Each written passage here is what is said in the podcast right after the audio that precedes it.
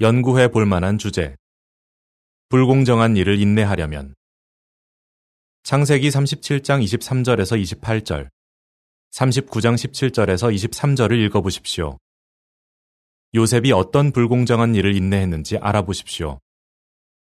문맥을 살펴보십시오. 요셉이 불공정한 대우를 받은 이유는 무엇입니까? 요셉은 얼마나 오랫동안 불공정한 일을 인내했습니까? 그 기간 동안 여호와께서는 요셉을 위해 어떤 일을 해주셨으며 어떤 일은 해주지 않으셨습니까?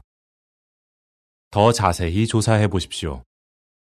성경에는 요셉이 보디발의 아내에게서 거짓 고발을 당했을 때 자신을 변호했다는 기록이 나오지 않습니다. 요셉은 왜 잠잠히 있기로 선택했을 수 있습니까? 성경에 꼭 모든 세부점이 나올 필요가 없는 이유는 무엇입니까? 다음의 성구들을 살펴보면서 그 이유를 생각해 보십시오. 잠언 20장 2절, 요한복음 21장 25절, 사도행전 21장 37절. 요셉이 불공정한 일을 인내하는데 어떤 특성이 도움이 되었을 것입니까? 교훈점을 찾아보십시오. 이렇게 자문해 보십시오. 나는 예수의 제자로서 어떤 불공정한 대우를 받을 것을 예상할 수 있는가?